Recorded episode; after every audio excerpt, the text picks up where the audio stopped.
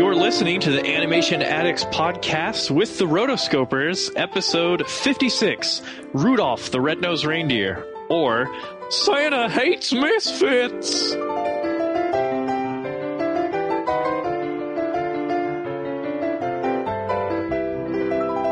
Welcome to the Animation Addicts Podcast with the Rotoscopers, Disney, DreamWorks, Pixar, Don Bluth, and everything in between. I'm your host, Morgan Stradling, here with my amazing, incredible co-hosts, Chelsea Robson and Mason Smith. I want to be a dentist. Ready, Santa? Ready, Santa. He sounds like... It's that, that line just sounds like um, Harry Potter one, where, it's like, where Harry Potter's very like, checkmate. Don't oh, yeah. forget, we're still playing. I was like, learn your lines a little better, Ratcliffe. But anyway. So for those of you who are new to the show, we are the Animation Addicts Podcast. We are a show that covers animated films of past and present. And today we are going way back into the past, nineteen sixty-four. And we are talking about the Rudolph the Red-Nosed Reindeer Christmas Special by Rankin Bass. It's going to be a good time, a jolly, holly jolly Christmas. It's the most wonderful time of the year. Basically. I, I agree. Yeah. Have a holly jolly Christmas.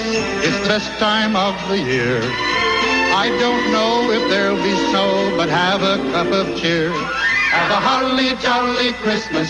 And when you walk down the Let's go on to our special segment. So, kind of to break the ice, we decided that we are going to talk about our favorite animated Christmas specials. And right now on the website, we are doing the Animation twelve Days of Christmas. So each day is kind of like our Frozember, but little mini version. The last twelve days before Christmas, we are putting a new article on the site that's just sort of a review of an old animated Christmas special or Christmas movie, um, or maybe your thoughts on it. Um, for example, Blake, one of our writers, he did one, which was called Why Everyone in Rudolph Needs to Take a Chill Pill. And he breaks down each character and talks about how, like, rude they are and over the top. And it's it's perfect, because as I was watching this movie to prepare, I'm like, oh my gosh, he's so right. Everyone is so uptight. So definitely check out therotoscopers.com slash 12 days of Christmas, and you'll find all those articles there. So let's open up to you guys, Chelsea and Mason. What are your favorite animation Christmas specials? Well, let's see. Well, actually, Rudolph itself is part of our um, our Christmas celebration spread. So well, there's, there's live action films that we always have to watch, like Elf and Home Alone. Although Home Alone is like barely a Christmas movie, you know. But um, uh, we'll do Rudolph if we catch it on T V. I think Frosty is almost always after Rudolph, so we'll tolerate that and we'll watch that. And let's see what else. Oh, Charlie Brown Christmas is super essential. We usually have to like protest in front of the cable people, uh, cable company, just to get get them to put it on air. But I think they've caught the hint by now over the years, and now they just play it. Uh, so we watch that. How the Grinch Stole Christmas, the animated one, is also oh. a standard for our family. Ah, oh, yes. And then uh, I catch the Garfield Christmas special whenever it's on. I my favorite, uh, aside from all those that you just watched, we always watched A Year Without a Santa Claus, also by Rankin Bass. Have you guys ever seen that one? I have. Only so a few good. times. I just, for whatever reason, I have no idea why, but it's like, with this was a year without a Santa Claus. I just, I it's always in my head, and I always need to watch it every year. Man, I think... Obviously, Charlie Brown Christmas, Rudolph, and Frosty are kind of the staple top three ones that are shown every year. Probably everyone has them in their family's favorite movies to watch. We owned Rudolph and Frosty on V H S, so I definitely watched those quite a few times. Um, Frosty, just just the very the very first thing he says when he puts his hat on his head, "Happy birthday!" It's kind of like Gus from yeah Cinderella. um, I'm trying to think of other animated ones. I've seen majority of the Rankin Bass ones, but I wouldn't say those are like ones that I would watch every single year. They have a little drummer boy, which is pretty nice. But definitely another one which we owned on V H S was Mickey's Christmas Carol. Oh, yes. So I loved that movie. And I don't remember if we had like a real version or like a taped over version. Whatever it was, it was awesome. There's actually a lot of cameos from different Disney characters in this. So, for example, yeah. there's the, the Willie the Giant from Mickey and the Beanstalk, Pete and Goofy. And so they all kind of play these yeah. different roles. So it's fun to see your favorite Disney characters and and figure out, oh, well, what character would they play in the Christmas Carol story? So that's definitely one of my favorite ones. And, you know, of course, uh, good old Scrooge McDuck is Bob, is what's that guy's name? Is Scrooge. Scrooge, duh, Scrooge. Is Ebenezer Scrooge. So that's that's definitely a classic. That's probably one of my favorites. No, I, for, I forget about uh, Mickey's Christmas Carol. See, there's this ongoing debate on whether this whether puppet motion is, is animation or not. I'm going to say it is. But uh, we've been watching Muppet Christmas Carol the past couple of years. Uh, we really like that one because we love Muppets. And that one's kind of cool, too, because the whole Muppet like ensemble shows up for that show. You got like Sir Michael Caine as, as Ebenezer Scrooge. He does a fantastic job. It, I really like that one. I definitely watch it more than Mickey's Christmas Carol, but I, I do like that one, too. Now that I'm remembering, I I really did always watch Mickey's Christmas Carol because I had that one on V H S. And of, like a bunch of those new ones that just got put on Netflix I had. And I was watching them the other day. I'm like, oh, my gosh, I totally remember this one, like Prince and the Pauper and things like that. So all of those for me were very essential to my holiday lineup. Yeah, it's like it's like a, a recipe that you need, like a sequence that you need in order in the proper place, and then it's Christmas, you know, you know, and exactly. then we're having then now we're having a great time for Christmas. otherwise, otherwise, something is just like, uh, we're just like sitting around looking at each other, and this is awkward, you know. Uh, Muppet Christmas Carol, okay, you Back know. When they used to stare at each other all day, got, got very, very boring. Got very boring. Yeah, there's just something about a good old uh, Christmas special. There, somehow animation became something that they did for Christmas specials. So every, well, everyone has a Christmas special nowadays, but particularly claymation and stop motion animation has become synonymous with these Christmas specials. Which is yeah, really there were so many. Well, for example, there's some new Honda commercials, and I've seen quite a few commercials that maybe um, will hire a stop-motion studio so they can get the look of, you know, Rudolph or some of these Rankin Bass, and the, for their holiday specials, or for their holiday commercials, they'll have these stop-motion commercials.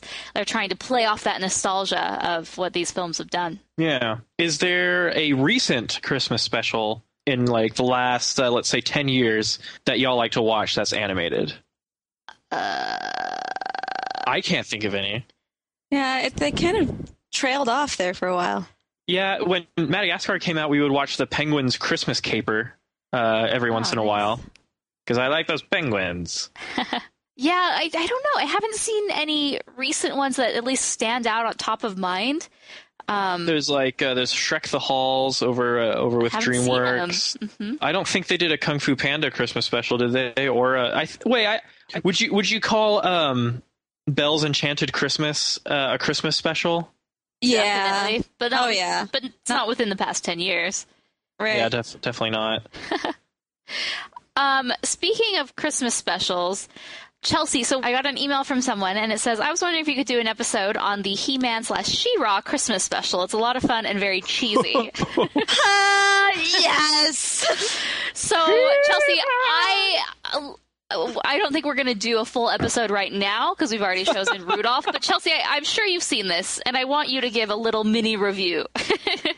Chelsea, I didn't know you were a He-Man she thing. What, what's her name? She-Ra. She-Ra. Okay, sorry. I didn't know you were a He-Man Shakira fan. Um, I, I do enjoy She-Ra and Shakira, yes. Well, all right. Actually, okay. Honestly, I haven't been able to see the Christmas special, but I have watched what? every other He-Man special, including commentary. What kind of what kind of He-Man fan are you? I've seen them all, but the one you're talking about right now. I know. How much commentary can you make about He-Man? No, there's a fantastic, like, Morgan got me a set of D V Ds for Christmas one year of all the He-Mans because for whatever reason growing up, I just really loved that show. Like, I have three older brothers, and so they would always watch it, and I just enjoyed it.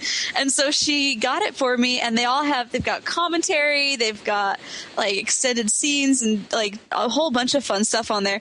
And I was just like, oh, this is amazing. But I never, I, it's got to be on Netflix or something, I'm sure. So I need to repent and actually watch that. I love you. This. You go and watch that He-Man special. We're a couple of misfits. We're a couple of misfits. What's the matter with misfits? That's very fitting. Okay, so for our main discussion, we are talking about Rudolph the Red-Nosed Reindeer. He had a very shiny nose. Back in nineteen sixty-four, a little studio called Rankin Bass, they produced a Christmas special, which was stop motion, and it has been a Christmas sensation ever since. Um, it has always, every year since nineteen sixty-four, this movie is actually aired on T V, making it the longest-running Christmas special of all time. Wow. Yeah. Impressive. They okay, so the so Rankin Bass, they went on to make the special, and it was actually kind of a it was like a T V special, but also kind of like a big commercial for General Electric, right? Yeah. Yeah, the original cuts of the of the special include a lot of like tie-ins of General Electric products. So the animated elves would be like introducing like G E small appliances. Yeah, when you would cut to a commercial break traditionally, they just, instead of, you know, cutting to a, a random commercial, they just, in that place, had commercials that were, that included the elves. Yeah. Yeah, so it was kind of like a, a deal for General Electric for a while, but then in the later cuts, it's like totally cut out and you can't even tell, which is good. But yeah, like that's kind of the, I guess that's kind of the background on it. And then it aired on C B S. So it aired Sunday, December sixth, nineteen sixty-four. So we are almost on the fiftieth anniversary of wow. Rudolph the Red-Nosed Reindeer. So if you're listening to this in two thousand fourteen, it is the fiftieth anniversary, but that's crazy. This is nearly fifty years old. Happy birthday to you. And still timeless, in my opinion. Totally. Yeah, no kidding. This is one of those those shows that never becomes irrelevant. Yeah, even though the animation is very primitive in a way, the stop motion isn't the cleanest or the best. The story and the characters and the music, they're timeless. Mm-hmm. And you see past maybe some of its imperfections because it gives that so much charm. Mm-hmm. The canon of Rudolph the Red-Nosed Reindeer starts back all the way back to Robert L. May, and he was the creator of Rudolph in nineteen thirty-nine. It was an assignment from Montgomery Ward. The retailer wanted to create a series of coloring books for Christmas, and they decided that they wanted to create their own story in order to save money doing it. And so they commissioned him to, you know, create something. And so he created Rudolph the Red-Nosed Reindeer. Um, it started out, actually, he didn't know what he was going to name it. So he started out, there was Rollo and Reginald. And those Rollo? were right. Those were all possible names until he finally decided on Rudolph, which, honestly, much better than Rollo. I, I'll agree there. Rollo the Red-Nosed Reindeer. Do. Yeah. Hey, Rudolph only lives once. Right. Um. So in its first year of publication, over two point five million copies of Rudolph's story were sold. It was actually written to the meter of "'Twas the Night Before Christmas." So years later, Johnny Marks, his brother-in-law, adapted that story into a song, which Gene Autry then later recorded, and it hit number one on the Billboard charts in nineteen forty-nine, and it sold over two point five million copies that first year, and eventually sold about twenty-five million copies up until like the eighties or so, and up until the eighties, it was the best-selling record of all time. Here's the really cool part about this whole story. Arthur Rankin of Rankin and Bass was actually neighbors with Johnny Marks. And years after it became this huge hit, Arthur Rankin came up to Johnny and was like, hey, um, can we do a story about this together? And that's how this whole thing got started. And at that point in time, they had Johnny Marks become the composer, and we'll talk a little bit more about him later. But that's the story of how this whole thing became a movie. Well, well, well. Who knew? That's a small world, right? Yeah. Which is really just awesome. a com- just a comment on the song there. I would have, I would love to have lived in a time when the top Billboard chart song was Rudolph the Red-Nosed Reindeer. Well, the best part about it is Johnny Marks, who is the composer of Rudolph the Red-Nosed Reindeer, he was an American songwriter. He was also Jewish. Oh, sweet. But the thing is, like, he specialized in writing Christmas songs, which I just find very bizarre. But he's he wrote The Most Wonderful Day of the Year, Jingle, Jingle, Jingle, A Holly Jolly Christmas, Silver and Gold, When Santa Claus Gets Your Letter, A Merry, Merry Christmas, The Night Before Christmas Song, Everyone's Child at Christmas, Rockin' Around the Christmas Tree, and I Heard the Bells on Christmas Day. But like those are he didn't did he do I Heard the Bells on Christmas Day? Yeah. I thought that was an old like British hymn. I Heard the Bells on Christmas Day is a Christmas carol based on the eighteen sixty-three poem Christmas Bells by American poem, poet Henry Wadsworth Longfellow. Then um, what's the what's the song that we sing at, at, at church? That is it. That's that's the song. Or no, no, he set the poem to music. There we go. Okay, so Holly Jolly Christmas, was that invented in the Rudolph Christmas special? Mm-hmm. So that's like a big deal. It's the one that's one they sing all the time. Yeah. Silver and Gold I hear every once in a while on the old Christmas radio station. That's one of my favorites. Mm-hmm. How do you measure its worth? Burl Ives, man. What a snowman. What a snowman. I love that it looks Bur- like him. Yeah. Oh, yeah. And then he, like, sort of comes back in Elf. That's what I don't get. Because that's not Burl Ives, is it? What? No, Burl Ives well, died. Right. He calls him Leon in Elf. Oh. Right. Yeah, yeah, they were parroting it. Oh, man. I like Jingle, Jingle, Jingle. Jingle. I am old Kris Kringle. I'm the king of jingling. Do, do, do, do, the, ger- the German version, Ich bin alt Kris Kringle, you know. Uh, do you speak German? What? I know enough to say I am old. But anyway. But there's a lot of good songs. Like, we, we pop in the soundtrack every Christmas and we listen, like, in my family. I love We're a Couple of Misfits. That's a good song, yeah. And then The Island of Misfit Toys was good. Except they cut out the part where they all talk about their problems. Yeah. How about a boat that won't stay off of a float? Or a skoik gun that skoits jelly? Like, who thinks of these things? Who made you guys? Yeah, that's that's one of the questions. Like, did Santa's elves make these and then just, like, cast them away? I bet there were, like, Sid-like rogue elves who made faulty toys, you know? Hannah's all, Janie's all better now. Uh, it's the elves that got experimental and then uh, got fired. Now, here's the, here's the big... This, this is why everybody's so uptight. Don't go experimenting now. You, you stick to the blueprints and that's it. Well, yeah. Okay, I was going to mention this when we got to that part, but I'm like, for the most part, I see nothing wrong with these toys. These toys are just quirky and fun. The girl? The doll? The, What's wrong with her? The, uh, supposedly, the only thing that's wrong with the doll is that she's emotionally unstable. Um, meaning she's a, com- because meaning, meaning the, she's a communist, and that's where they, they put her on the island. That's the message that they're trying no, to No, no, it's... She's... She suffers from psychological problems because she feels unloved, and therefore she's a misfit. Oh, therefore you you belong in an asylum if yeah. you feel that way. Way to go, Santa. Oh, man. A, I have a lot of problems with Santa Claus in this movie. I'm not going to lie. Well, let's jump yeah. into it. Okay, yeah, well, totally. If you really want to open this this box about the Island of Misfit Toys... Okay, well, let's, let's, start, let's start the first part of the movie, okay? First of all, Donner...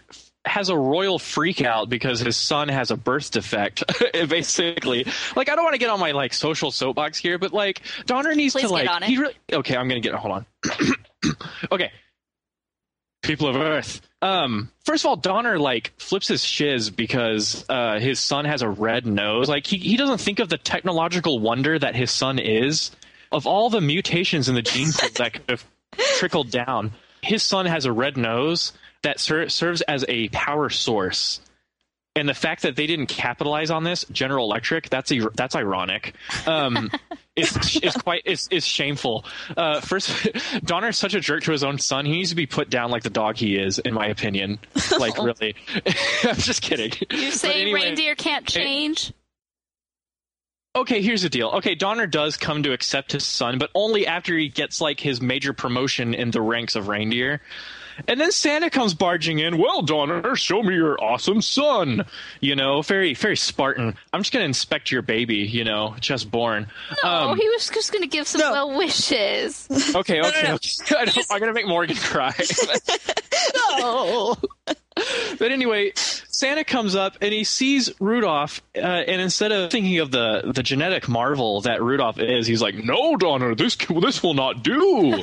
He's like, "Fix this, Donner." Send it like, back. Donner's like, Donner's like, I, I like can't take him back to the baby reindeer store.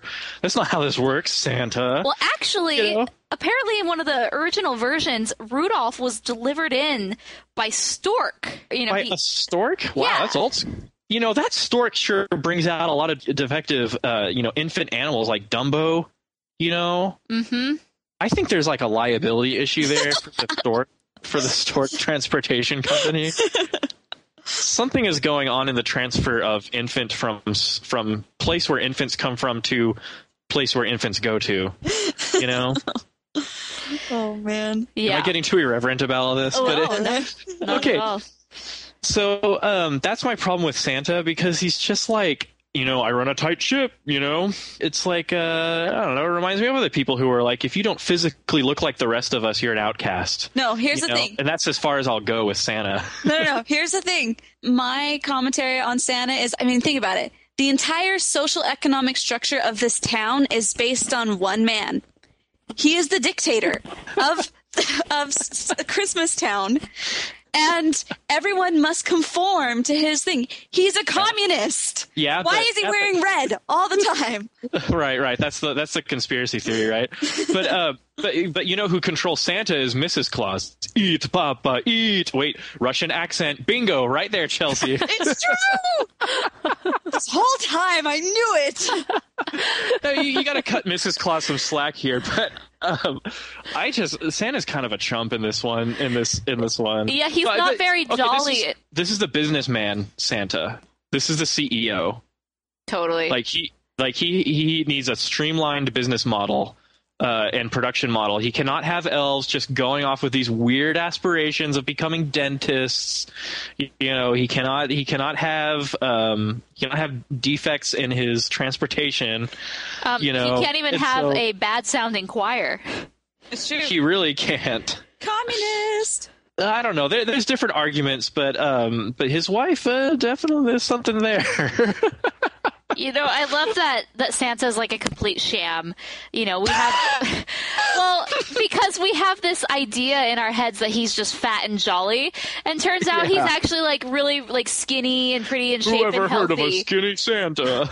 And so he's like skinny, living the life the whole, you know, half the year, and then, you know, two months before he has to plump up.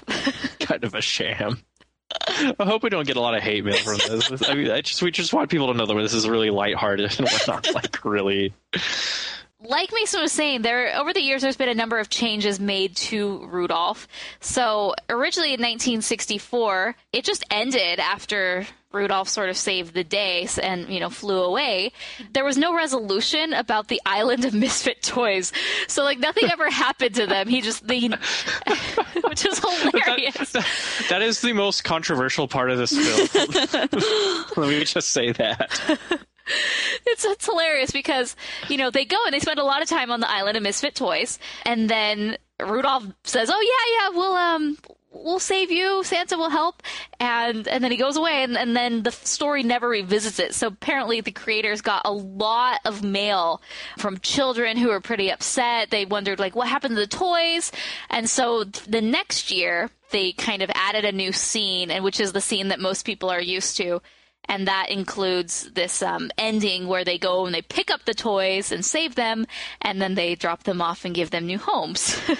All right. So... yeah, I, I would love to see that original cut and just to see how abrupt it is. It's like, oh, well, okay. Rudolph totally like, used you. Moonracer's like, I know. Moonracer's like, curse you, Claus! It sparked the sequel when Moonracer actually uh, declares war on the North Pole and sends his mutant toys, I mean misfit toys, sorry, sorry, uh, you know, to, to do his bidding. It's a big social commentary on war and why we, I'm just kidding. Yeah, I don't know if I would have gone for that. I, I like I like that they wrap up the Misfit Toys thing. Mm-hmm. So um, in this newer version, they added a new duet, which was called Fame and Fortune. Oh, um, and they kind of replaced that with We're a Couple of Misfits, which is sad because I love that. Um, I love We're a Couple of Misfits, personally. They, they really cut that part out? Yeah. It says... Uh, well, not not in the cut that you have on D V D, most likely. Right, yeah. No. This was when they televised it. They had to cut different things because they added that, so they had to cut it for time. Um, if you have like the newer D V D, you can you can see Fame and Fortune on there. And then later, another. Basically, they've they've made all sorts of changes over the years. Let's just let's just it, put it. There's also that. there's also this deal where Yukon Cornelius finds a peppermint mine. Oh yeah, yeah, that's on the version that that's, I watched today. Yeah, that's on that version. So orig- initially for some of them, they cut out, he's always like sniffing around and licking things. And then they cut out the scene where he, he's actually... Well, don't say it like that. He is. No, he doesn't. He takes the pickaxe and he throws it up in the air, and then he, he licks it, and then he's like, nothing. You know? So he's just trying to find silver and gold by taste, like not by... Because he knows the taste. It's not just... You, that Yukon Cornelius goes around sniffing and licking things. Okay, whatever. He's more of an animal than I am. Uh, more animal than his dogs. Okay, so uh, correct. We think in, in some of these cuts that he's just sniffing and, and licking it for the taste of silver and gold, but in the scene that was cut out at the very end, he actually is has, this whole time has been searching for this lost peppermint mine. And so that's why he keeps licking it. And so then we're kind of filled in as the audience and we, oh, that's what that weird stuff was all about. But yeah. Yeah, out of all the weird people, I think Yukon Cornelius is the weirdest. Oh, I think we can all agree that there's some funny stuff going on around here at the North Pole. You know, Santa is not really fat until like the last five minutes before he gets on the sleigh. You know, his his wife seems to be running the whole show. There's strange labor relations going on. um, can I talk about the Christmas tree forest at the very beginning? I think it's charming. It's just so simple, and the trees are made out of felt, and I love that the trees are all completely decorated already with silver and gold and tinsel and, and Christmas ornaments. Well, the forest cr- the forest critters do that. I know. I love it. I want to visit that Christmas tree forest. I think it's fantastic. Yeah. And yeah. I want critters to decorate my tree for and me. Can I just say, Christmas seals, hello. Oh, that's a, yeah, that's adorable. That's the most random the part. Seals. He's like, here we have the Christmas trees and Christmas seals. I'm like, what? What? That's new. I, I, that's not what I associate with Christmas, but rock on. Well, I love how this is. This was kind of like not far into the whole imagination and animation thing, you know. And Burl Burl Ives becomes this. He's uh, Sam the Snowman, I think he's called. You know, and he's like, well, I bet you've never seen a, a talking talking snowman before. You know, it's like, okay, so sometime in nineteen sixty-four there were kids that were just like ha- having their minds blown by this talking snowman in front of them. You know, nowadays it's just like, yeah, you know, par for the course. You know, we we have yeah, you know, we have The Hobbit, you know, and all those amazing, you know, amazing special effects and, and stuff, but you know, back then it was if if you could get a snowman to talk to little kids, that was like the biggest deal. Um, okay, so then we go into the storyline of Herbie, and I think Herbie's so cute. Notice he's the only elf, like the young elf with hair and any sort of like distinguishing like personality like and, facial and look. Features, yeah. yeah, exactly. Um, and I love his little blonde swoopy hairstyle. I think he's just adorable. Very, very Kristoff. Yes, yes. He's like disillusioned. It's, it's like the classic like what if kind of premise for animation, like disillusioned like guy who's supposed to do one thing and he wants to do another thing, so he goes off and follows his dreams, you know. Yeah, like not happy in my work, I guess. Like completely honest. Yeah. So after this, we go back to Rudolph, and um, Rudolph's dad is trying to put that nose on him, and he's like, "It's not comfortable." He's like, "There are more important things than I comfort. Don't wanna. Self-respect." I don't wanna. You'll wear it and like it. Donner's pretty hard on him, you know, but at least he at least he's like, hey, we can we can solve this problem, you know, and we can make this work. Now go out there and play with the other kids, you know.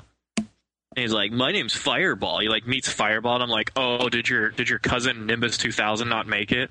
Um, I was like, Who, what kind of name is Fireball anyway? Um, well, don't you think he's like the son of Comet, maybe? The son of Comet. Oh, uh, Fireball. Oh yeah, that that might work. You know, they don't get into the... Why Donner? Why is Donner Rudolph's father? Why not? What about Blitzen? Blitzen's too into football. Um, let's see. And his wife is just kind of like... Well, his wife's okay. She's nice. She's like your wife, typical mom who loves her child and respects him and just wants the best and sees yeah, past the, any imperfections. Who's the girl reindeer? Clarice. Yeah, Clarice. Hello, Clarice. Um, you know, when the whole Rudolph thing goes down and he's lost, like, at least Donner goes out and looks, looks for him. He's not like, well, should have listened to me, you know? Mm-hmm. Maybe he'll go join the Island of Misfit Toys. And then they want to go with him, and he's like, no, this is men's work. Oh, I know. I was like, you rocked on her. I'm just kidding. Like, what a caveman. Very traditionalist, you know. God, what a caveman. He even mm. says it like a caveman. It's like... Ar- no, no, we can... Seriously, we got a tracking device on him and we, we when he was born, and we can just Google it. No, this is men's work. Where's my shotgun? You know?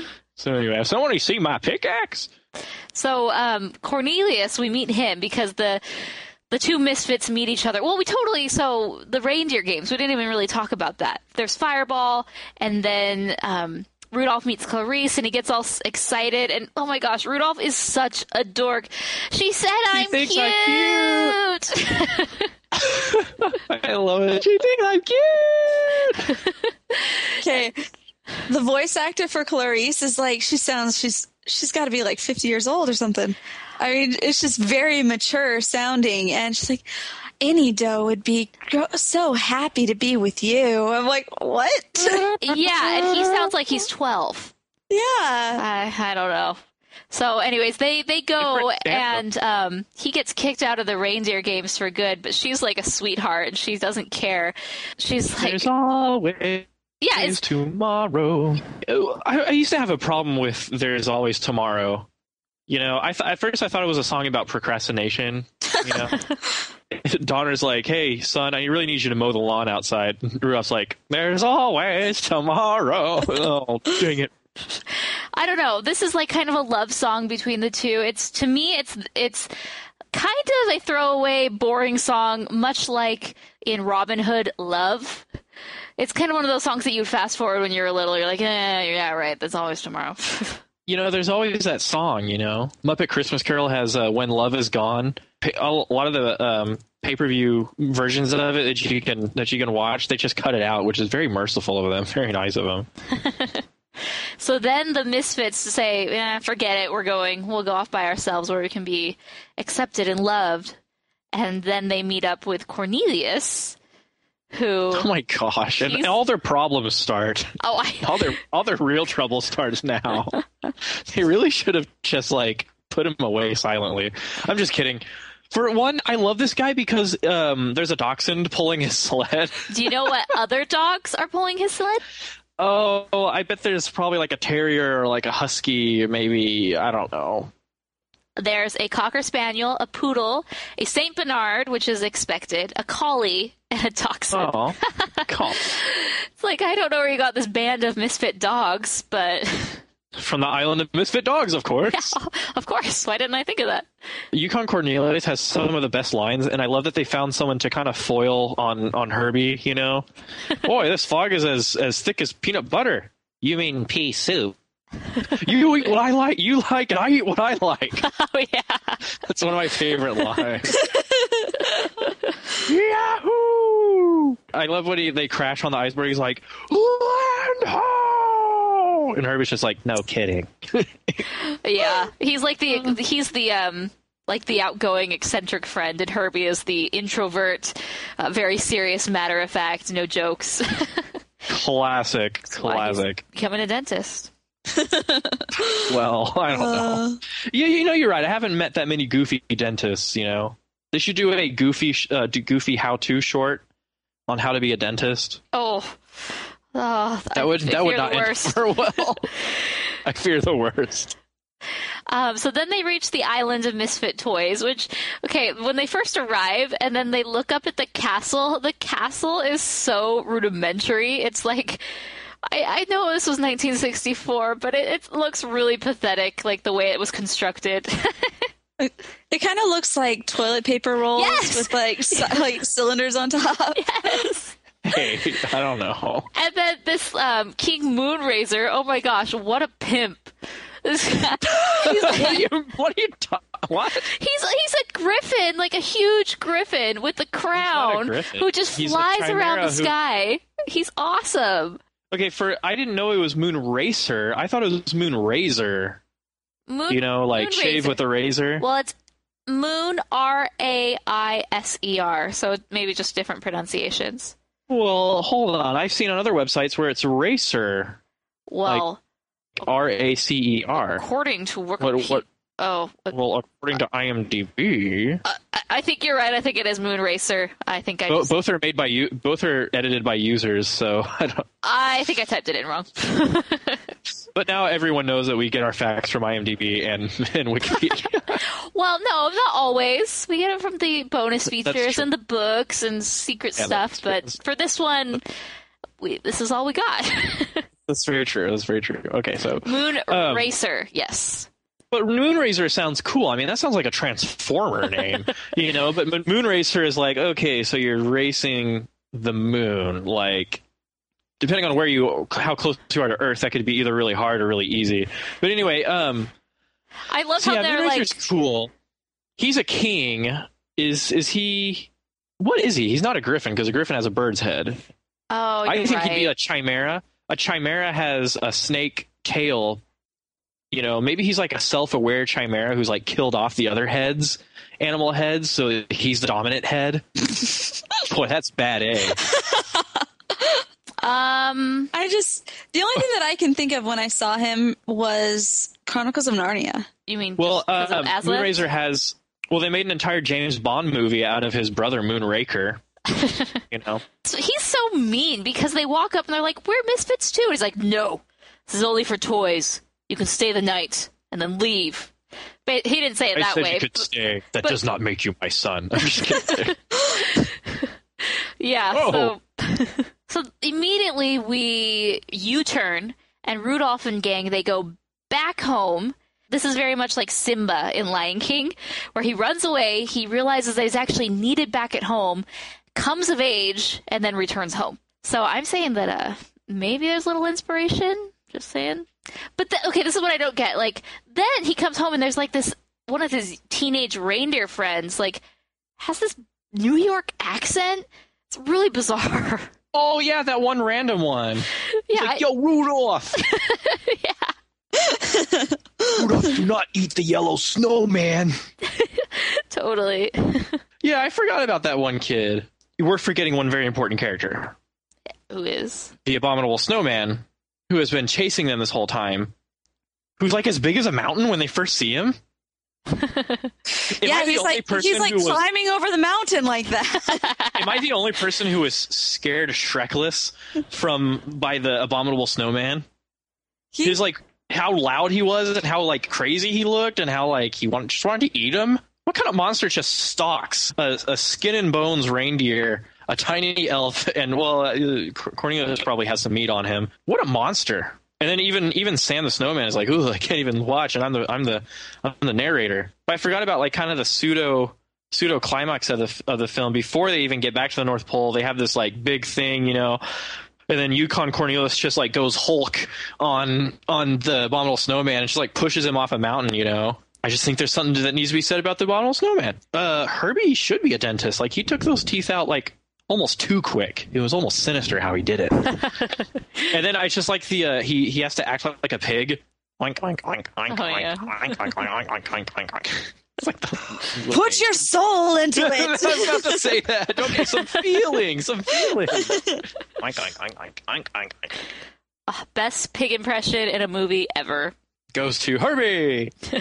So very quickly this resolves and everyone sort of forgives each other. Rudolph Everyone they, forgives Rudolph for running off. Yeah, and they realize, oh, your nose is actually really helpful. We like you now. It's cool. We're all over it. Yeah, it's good. Yeah, his dad's cool and Santa's cool again and it's it's just really bizarre how it just like quickly wraps up after this one eighty.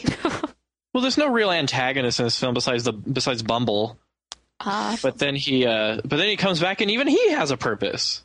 Yeah, so he comes back, and, and basically his only purpose is he wants to help out, and the looky what he can do, and he puts the star up at the very top, and it's just like, all right, well, that we're done with your needs, so see you next year.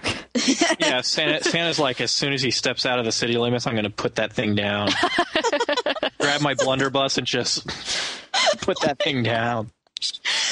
He has killed too many of my reindeer. Rudolph Uncut. Uncut, directed by Quentin Tarantino. I like the part right before they, right after Bumble falls to his seemingly um, imminent death. Everyone's all sad, but but then Burl Ives comes in and says, but they knew the most important thing was to get the women back to the Christmas town. I'm like... Yep.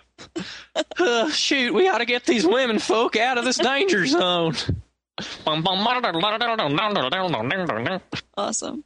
Yeah, so, I mean, very old-fashioned, this movie, but, I mean, you gotta love it for that. You know, Santa's just, like, cool about this, and he's like, well, solves all my problems, I'm gonna hop on that sleigh. You know, I got I got more Coca-Cola to sell. What else happens? Oh, yeah, the, the Misfit Toys get... Redemption. Get, um, they're, they're redeemed. So, which of the Misfit Toys would you want? Oh, dude. Charlie in the Box, duh. No one wants a Charlie in the Box. I want the cowboy on the ostrich. That's awesome. You get two toys. You're so, you're so economical. Double prizes. I'm like, what's the way I can maximize my happiness and dollar value? Way to go, business major. Well, a boat that stays afloat is no good to me. Um, I like the elephant with the with the polka dots, unless the polka dots are indicative of the plague, um, or like you know, or some sort of venereal disease. In which case, I would stay away from the elephant. Yeah, but uh, the elephant's sure. pretty cute. Or I would take the doll in, you know? She still has a lot of emotional baggage. She may be complaining too much. I mean, Rachel's like, dude, you do not want her. Like, like the person who owned her before still has, like, scars and stuff. And I'm just kidding. The, I, I wonder if the whole Chucky thing kind of stemmed off from this one little doll, you know, off in the Island Misfit Toys. Whatever happened to the girl that they gave her to? Ooh. But anyway, um... But yeah, uh, so the Misfit Toys. So what does King uh, what does King uh, Moonraiser do? Well, now he has no one to be his, you know, to rule what? over. No unless... Misfit Toys for King Moonraiser. Yeah, but maybe that's his job. Is he? Because that's what he does at night. He he flies over the world and he collects those toys. So he just needs to create a new stockpile, just like Santa needs to create a new batch of toys. And then at the end of the year, you know, Rudolph and the gang will pick them up and drop them off. It's a good system. It is a good system. Outsourcing the problem, right? Yeah. It's like Goodwill. Basically. So um, one of our writers, Eric, he asked if this movie was pro-bullying. Uh, pro-bullying? So, and, and I... Yes? What's your point? I'm just kidding. Well, yes, there is bullying in it, but I don't think this movie promotes bullying in any way. If anything, it's it's a movie against oh. bullying. For I mean, I mean, there's no retribution for the bullies. They... Nothing happens to them. Even Rudolph's dad who and, and Santa, who are the bullies. I wouldn't say it's pro-bully, but it definitely has bullying elements in, which aren't quite ever resolved appropriately. Yeah, I wouldn't say bullying, but I would say the unfairness uh, of Donner and Santa towards Rudolph was not demonized and not nearly enough as that kind of behavior is in today. Yeah. You know? Yeah. Like, it was just like, it was almost like a fact of life kind of thing. It was like, Rudolph was different, so he got picked on. Well, and that's, you know? In the song, that's what it's all about. Like, it's just very straightforward. Like, hey, he looks kind of weird, people made fun of him. And so they had to include those elements somehow. Well, um, that one reindeer, Olive, like, what a jerk. He used to laugh and call him names. Olive, the other reindeer. Yes. You know, they did it. You, you know, they did an animated movie called Olive, the Other Reindeer. And wasn't a Drew Barrymore the voice? What? Yeah, yeah, I think so. Yeah, it's Olive the other. It's a uh, she's a, a deer named Olive, and she hears the song and is like, "Hey, my name's Olive. I'm in the song, so I'm destined to be one of the reindeer." And so she like goes on this journey to find the North Pole. I, I don't know. Get it? I don't know what happens in the end. All of the other reindeer. Reindeer. Get it? So yeah, that was that was kind of weird. But anyway, uh, yeah. So it, it is based on the song. So uh, you know, I just think the whole thing's funny. How, how much of a jerk Rudolph's own father is to him. This know. whole conversation has really changed the way I look at this movie. Oh, uh, we don't want to ruin it for anyone. I mean, I will always love this film no matter what. I know, right? I hope our listeners feel the same way. But, like, I don't know. We're just kind of laughing about how, like, kind of goofy these things are, you know? Because yeah. It is old-fashioned. It's from back in the day, you know? It's a classic. It is. Classic. Okay, so we asked a question on Twitter to our listeners, asking them for their favorite quote from the movie. And here are the responses. Mason, do you want to click them and, and do them in your voices? Oh, you think I can just do my voices? Uh, yes, I do. On I call. Summoned like some mongrel pup. Dance, um, monkey, dance. That was Davy Jones from Pirates three. Anyway. Okay, so recording our Christmas episode on Rudolph the Red-Nosed Reindeer. What is your favorite quote? Uh, Blake Taylor, uh, a Rotoscopers classic, says the taskmaster, the boss elf, you know, he's like, oh, now you learn to go hee hee and ho ho and important stuff like that. A dentist, good grief. Uh, Aaron, their quote is from uh, Yukon Cornelius. How do you like that? Even among misfits, you're misfits. And then uh, Jordan M, uh, another Yukon. You see, Yukon Cornelius has the best quotes. Uh, it says, uh, observe the bumble's one weakness.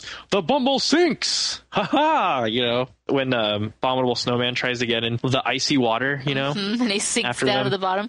I love the effect of that. Take off those iron boots, buddy. I love the effect of how they do water in stop motion films. I think sometimes they uh, it looks really realistic. Other times, as in this, it, it really doesn't look much of anything at all, but it's still fun. It looks kind of like a saline like finish. Like, I don't know, some type of like a, a piece of saran wrap. A little, yeah. It really does look like that, and it doesn't bother me at all. Like Like we were talking about before, there's so much nostalgia to this that you don't care what it looks oh, yeah. like. Totally. You don't yeah. care what the people are saying. You don't care about the fact that everybody's a jerk. It's just it's just how it is, and you like it for whatever reason. As we were just talking about before, it's just so classic. Yeah, yeah. And there are some really cool technical stuff about this. You know how uh, when we saw like the making of stuff for the Leica, uh, for Box Trolls, and then for like other Leica stuff, and the models are actually like pretty tall? Yeah. Young Rudolph was only four inches tall, so like about the size of your hand. And wow. Santa was like a good eight inches tall. And then each of the puppets are, back in sixty-four, they originally cost about five thousand dollars each, which is pretty Ooh, crazy. Yeah. That's intense. Yeah. But yeah, so a little, just a little technical stuff. I really love Yukon Cornelius. And then going back to the water, I think it's interesting to watch how studios make stop motion water. Mm-hmm. I would just, I would just use water. I'm just kidding. Why not just use real water? But yeah. Okay. So what do you guys rate this movie? Oh, I give it four and a half stars. It's one of my favorites of all time.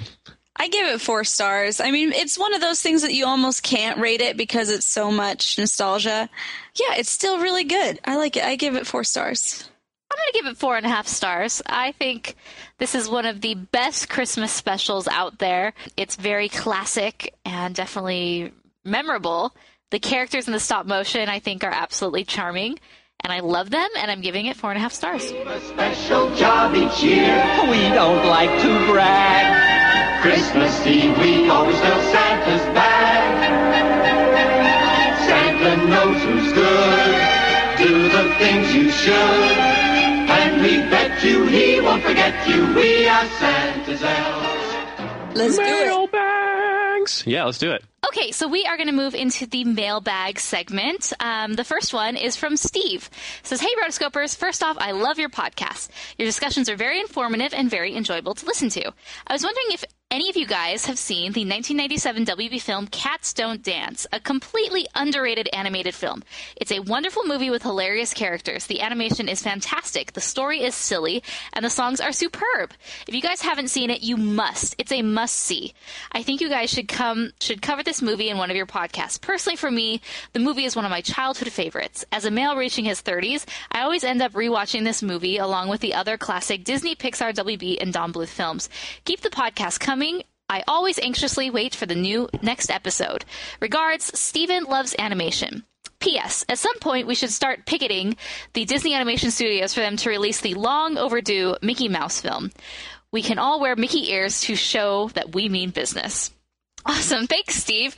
You know, I've heard of Cats Don't Dance, but I've never heard yeah. such high praise of it. And I'm actually really interested to watch this movie now based on this like how passionate he is about it. You know what I mean?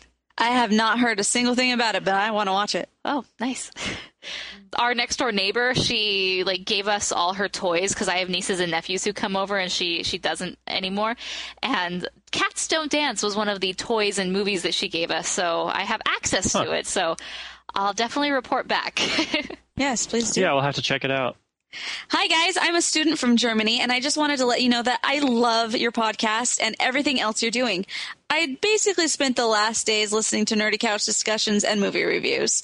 You're making up for the friend that I never had who loves animation as much as I do. So keep up the great work. Here's a link to the blog of Andreas Deja. He's animated Scar, Lilo, Jafar, and many other Disney characters, which he talks about rotoscoping. I thought it was really interesting and instantly had to think of you. Best wishes, Suzanne. Thank you, Suzanne. We love Andreas Deja.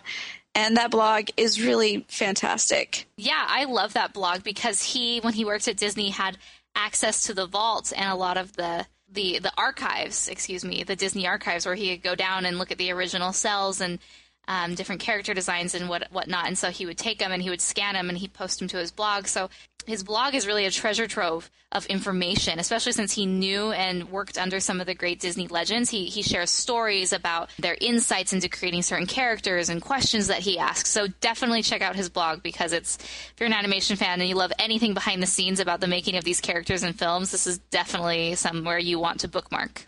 All right. This one is from Mandy. She says, hello, Rotoscopers. First of all, I discovered you around Halloween and have been binge listening to all the podcasts while packing and moving into a new house. Binge listening. Who would have thought our podcasts? So thank you for the company. It is much appreciated. Well, we appreciate your support. Just had a funny story about two movies you haven't reviewed yet and wondered if you had any opinions. Once upon a time, I bought Cats Don't Dance to show my sister-in-law what a fantastic film it is. Well, again, Cats Don't Dance. Uh, the only D V D available to purchase, however, was a double feature with Quest for Camelot, which I had never seen. Since it was packed with the obviously wonderful Cats Don't Dance, I assumed it would also be a quality film and decided, what the heck, to watch that with her first. I absolutely lost all movie cred at that point. O M G, I still can't believe what a terrible film that was. It did have a really good song, though. Please, let me finish. Go. It was made even more awkward when they burst out into The Prayer, which, as voice majors, we were very familiar with and startled to hear. She still refuses to watch Cats Don't Dance because she thinks it will also be that bad, you know, because it was in the box set. Have, Mandy asks, have any of you seen either of these and what's your take on them? Love the show. Smiley face. Feels like we were friends already somehow. Oh. Aww. Well, first of all, Mandy, thank you for your support and for listening. And that is an absolutely hilarious story about the box set and how the curse of Quest for Camelot and how Cats Don't Dance was like just as bad as Quest for Camelot by association, you know. You know, awesome. ge- ge- geographical association. That's pretty funny. Uh, I ha- haven't seen Quest for Camelot. I probably did when I was like a little kid, but I don't remember it. And it then, was- boy, Cats Don't Dance. Like, everyone's mentioning it in their mail. We're going to have to watch it. um, I'm totally up for doing that first movie of twenty fourteen. Okay. I'm like really right. intrigued with this movie because everyone is, I mean, when you look at the cover of this movie, you think, no, mm, this is made in the nineties by a studio I don't know. I don't a know dancing that cat.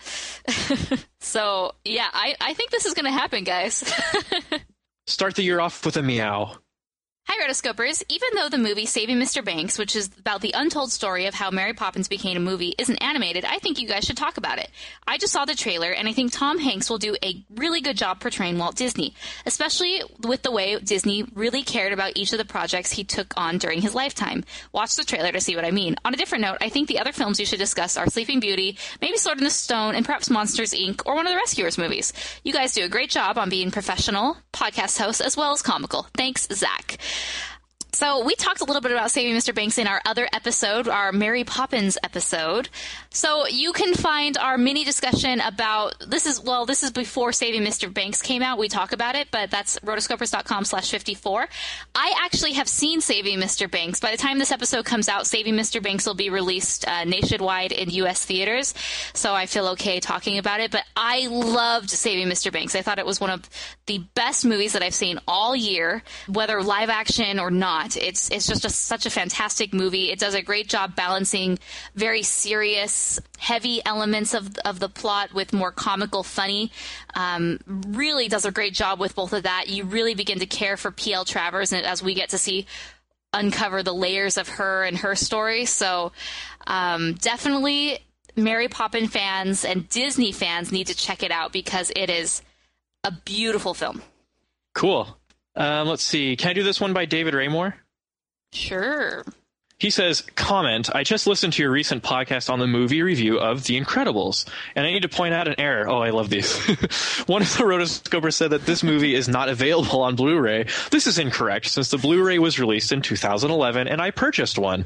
Prove it, David. I'm just kidding. I thought you need to know... Uh, and let the listeners know that they can purchase this Blu-ray on Amazon dot com or other retailers. Hey, I've got an idea, David. Why not through our Amazon dot com affiliate link? Oop. Then we all win. Try to be a team player here. I'm just kidding. You're you're uh, on like a very da- antagonistic uh, first, edge okay. today. Well, no, I, I love it when listeners point out errors because it means that they they care about animation as much as we do, and it, it helps everyone. So uh, I like it. I'm glad that our listeners are as passionate as we are. Uh, he he continues by saying, I did enjoy listening to your review because I really like this movie. My favorite character in this movie is Edna Mode. Very, very good taste. My least favorite character is Buddy slash Syndrome. Poor taste, David. What's up with that? I found him to be annoying and irritating. At least he died in the end. Very good point. Uh, David continues by saying, I wish Brad Bird would reconsider in making a sequel. Maybe in a few years he can de- uh, direct and write a fantastic script with another great story about these wonderful characters. I totally agree, David. Keep up the great work, and I look forward to your for your next review of animated films. Sincerely, David Raymore from Seattle. Woo-hoo. I totally agree. There needs to be a sequel. Yes. Sequel, sequel, sequel, sequel, sequel. And thanks for pointing out that we can all, we can get The Incredibles on Blu-ray. I don't um, know why I said that, because you can buy all the Pixar films on Blu-ray. I don't know why I was thinking that Incredibles, the best movie ever, was the sole one. Yeah, well, that was there was that time when we got Ned Beatty's name wrong, and I think I still got it wrong just now. Gosh, I don't even know. But anyway, uh, David, thank you for your awesome, uh, awesome mail. And uh, thanks for point, pointing out our mistakes so we can improve and, and always make this show the best that it can be. All right. Melissa K, age fourteen, says, okay, so I remember way back when, during the Anastasia episode, you guys mentioned the hate mail you guys got regarding the name the Rotoscopers. Oh, yes, we remember that. It is still part of our internal canon of inside jokes. Yeah. Um, do, do, the, do the Rotoscopers forgive? Yes. But do they forget? No, because it's just hilarious, some of these things. Oh, and why it is dumb and how rotoscoping is a terrible way of animation, but people fail to realize that Peter Pan, a beloved animated movie, was made by rotoscope. So was Sleeping Beauty, Alice in Wonderland, as was Snow White and the Seven Dwarfs, the first full-length animated movie. Just felt like sharing some things I found through the researching of entertainment. Hope you are well, Melissa K. Oh, Melissa, thanks for defending us. Thank you. Thank you very much. We never thought rotoscoping was dumb, but... We're glad someone else feels the same way. Here, here's, here's two little short ones we can read. Ah, here's a, here's a quickie from Whitney Grace. She says, hi, Rotoscopers. How do you guys feel about the Muppets? Well, I have said on almost every episode how much I love the Muppets. I don't know if she's asking if we like them or if we consider them animation. I don't know. I would love for like puppet motion and suit suit motion to be considered animation, uh, just so I could review Godzilla. But I think the Muppets are animated characters enough to be considered animation. But uh, whether you consider them animation or not, I love them. Like the Muppets are amazing. They're pretty cartoony, so that's kind of how I clump them in. Like I've I've clump. never. There aren't that many uh, like entertainment phenomena that are as positive as the Muppets. The whole mm-hmm. message of the Muppets is like, hey, we're kind of a bunch of freaks, but we all kind of make it together. Yeah. And and we enjoy life. And uh, you can toss around a lot of weird conspiracy theories about that they're, you know, about political stuff or whatever. But to me, the Muppets are just the Muppets, and they're awesome and they're fun. And just their, just the fact that um, Jim Henson created a cast of characters that is so diverse and so quirky, but yet so like uh, consistent with their personalities. That's like a stroke of genius. I don't think anyone can ever top Kermit the Frog as just like a super lovable frog. I don't know. I'm super excited. I didn't see. Uh, I think Lady Gaga's doing hosting a Christmas special with the Muppets. Thanksgiving. Thanksgiving. Sorry, that means I missed it. Me too. But I'm I'm. Oh, I'm surprised with you, Morgan. I know. Um, But I'm uh, I'm super excited for Muppets Most Wanted. I think the premise is really funny. I think Tina Fey is going to be in it and some other people. And I really loved the recent Muppet movie. Like, I was way into it. I thought it was awesome. I never saw it. I really need to. I'm embarrassed. Oh, you really? You, you haven't seen it? I'm embarrassed. Oh my gosh, it's awesome. I haven't seen it. I know. I'm oh, you got to watch it. It was really something. It has a ton of stars in it, and it's it's really funny. It's, it plays just like the old Muppet movies. Nice. Yeah, yeah. So that's how I feel about the Muppets, Whitney. I don't know about you guys, Chelsea, Morgan. No, everything you just said. I I think they're a special case whether they should be considered animation. Obviously, they're not animation in the traditional sense, but it is a way, like Mason has mentioned in prior discussions, of recreating life um, without actually doing it being a human. I guess you're using an inanimate object to, to create this illusion of life. So I think it's a uh, honorable mention for animation. And so don't be surprised if you see some uh, Muppet interviews on our upcoming and new interview podcast. Speaking of, that was Whitney Grace, and she is going to be one of the new hosts who's going to be doing interviews for this interview-only podcast. It's going to be called Animation Interviews. Uh, very simple, very easy, so you can just Google it and you'll find it. Um, you, you can go to animation interviews dot com, and it will take you to just uh, basically it'll take you to our page, but like a dedicated page for those interviews. And it's going to be great. And I know she does have a few Muppet things lined up. So if you're a Muppets fan, get ready because it's going to be fun. Hey, Rotoscopers, thinking about this little Twitter session with Clay makes me want to hear an interview of him by you guys. So let me let me break. Um, we were discussing back and forth um, about Clay Kaytis, who recently had left Disney Animation Studios, and that was kind of a big deal. Um, and so I'll read the rest of her email and then I'll talk.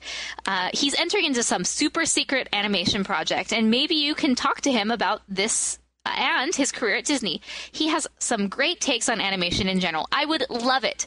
Thank you for your show, and please keep it up. Jessica Worski. Okay, so Jessica is a writer for Animation Fascination, and she writes some really fantastic articles over there. But since she sent this email, we have some news. Clay Kaytis is actually going to be directing the Angry Birds movie with Fergal Riley. So Angry Birds, super big deal. And I'm really, yeah. really excited oh. for him because he's been working at Walt Disney Animation Studios since um, I think Pocahontas was the first thing that he was on, and he definitely climbed the ranks. He's the, the one who created the famous animation, the original animation podcast where it was interviews with animation greats. So it would definitely be like uh, flipping things on its head for us to interview him. Uh, and I would love that. So we'll definitely try and reach out and maybe get to talk to him about his career and, and maybe give us a little snippet about Angry Birds. How, my only question is, how angry are the birds actually going to be in this film? Oh, more angry than we've the, ever might, seen a bird. Angrier, birdier, Angry Birds. I'm just kidding. I, I, if Fergal Riley is involved in this film, then it's, pro- it's probably going to be pretty well done. But yeah, um, cool. All right, this came out a couple months ago, so this is from Juliana. Hey, Rotoscopers, love everything you guys do. I can't wait for your Frozen Review podcast. Um, by the way, that's already out. Yay! That was two hours of Frozen goodness. I was listening to your Incredibles podcast and had a thought. Would love to hear what you guys think. What happened to all the supervillains? Bon Voyage, for example. Did they continue to cause mayhem, or did they just give up and retire because they were bored the supers weren't around to give them a challenge? Thanks. Have a great Frozember. Julianne. P S. I'm Team Elsa too, Morgan. Excellent. I actually brought this up in that episode. You did? I did. And Mason well, we made, a- we made a joke about it. Mason had a great comeback. What'd he say? Oh, I just made the comment that, yeah, that makes perfect sense. You know, you outlaw the things that are supposed to protect us, and now uh, bad guys just magically disappear. Um, I think that's ludicrous. uh, yeah, that's uh, that's like the one of the big mysteries, like why there are no supervillains in The Incredibles besides Syndrome. Like, was it like a time of peace? Was the military keeping the villains away?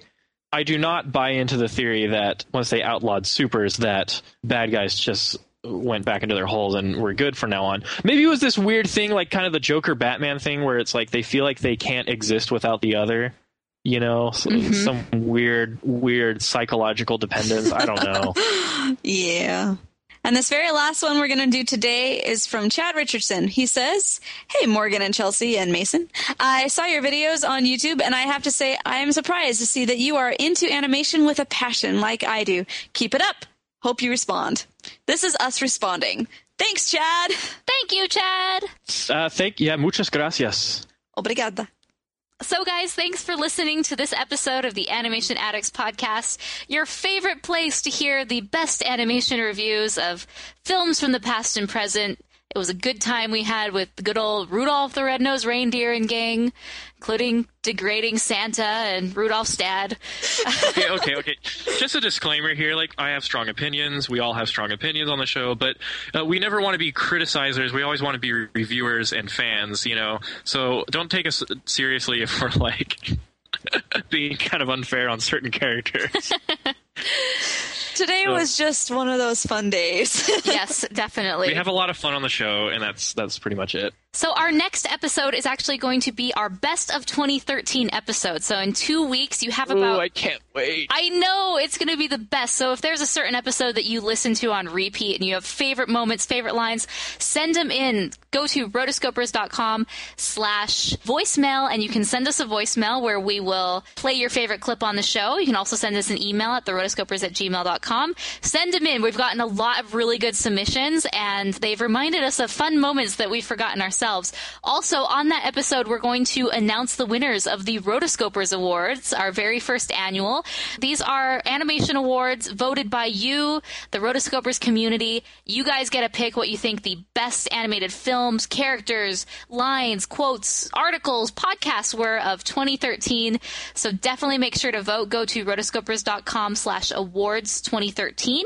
And you can vote until basically the end of December. I will close it on December thirtieth, so make sure to vote before then and send in your voicemail submissions before December thirtieth. Of course, you can find us on rotoscopers dot com. You can find us, that's where you can find our Twitter, Facebook, news articles, Tumblr, everything and everything is there. And as far as social media goes, you can catch us all on Twitter. You can find the lovely Chelsea Robson at Chelsea Robson on Twitter, uh, Morgan Stradling at Morgan Stradling, myself, my Twitter handle, handle is at Mason S M T X, just think San Marcos, Texas, and you got it. Um, we have a lot of fun interacting with our fans and our writers and also industry pros on Twitter, and so you can uh, get in on all the tweeting action, I guess. Uh, we have our Facebook page. Rotoscopers dot com is your awesome go-to source for animation articles, opinions, and and comments and uh, reviews. Um, and don't forget our YouTube channel is always hoppin', yo. And uh, we have a lot of fun on that too. Woohoo! I love YouTube. Yahoo! Isn't it great being YouTube stars? I mean, YouTube more than me, but oh, far um, from stars. Yeah, right. What we got a thousand? What don't we have a thousand subscribers? Um, we, we're nearly th- three, nearly three. That's oh my gosh, people! Watch out, Smosh. We're coming for you. But uh, oh, gosh. Who is that kid? Tyler Oakley. You're you're going down. um, but anyway, we love doing what we do, and we love our fans. So thank you so much for all your support and for listening to us, of course. So until next time, we are the Rotoscopers. Let me finish. That will be some great bloopers, trust me. That time Morgan snapped at Mason. I didn't mean it in a mean way. I know, I know, I know you didn't. I know you didn't. Sometimes I just think it happens. It, oh, now that I'm at, I have to now, actually watch He-Man now. Okay, you should be excited. I thought you were a fan. I am. I am, but I'm like, I have to. Jesus, time. Poser. Oh, it's like thirty minutes. I had it on the old V H S. I actually had this on D V D, and it had to go with it a documentary making of, as well as my favorite of all, Rudolph R and B remix from the nineties, no. the Destiny's Child stop motion music video. Oh, awesome! Yikes! With the, oh, I just remember the uh, the the uh, claymation Christmas special with the um, California Raisins. Uh-huh. Who sang this song? Did you ever see that? Uh-uh. Yes. It had that, and it had, like, Carol of the Bells. It was all claymation. I forgot what it's called. I think it's just called Claymation Christmas Celebration, right? Yeah, something like that. Why don't you believe in Christmas, Chelsea? Okay, I'm going to cut that. Um, um, You know, uh, twenty years from now, when we're still doing this podcast, I'm going to be like Uncle Cy from Duck Dynasty. I'm just going to be like totally demented. Yeah, the rescuers went and got Mulan out of there. And yeah. Mason, shut up. Why aren't you even on the show anymore? Good stuff.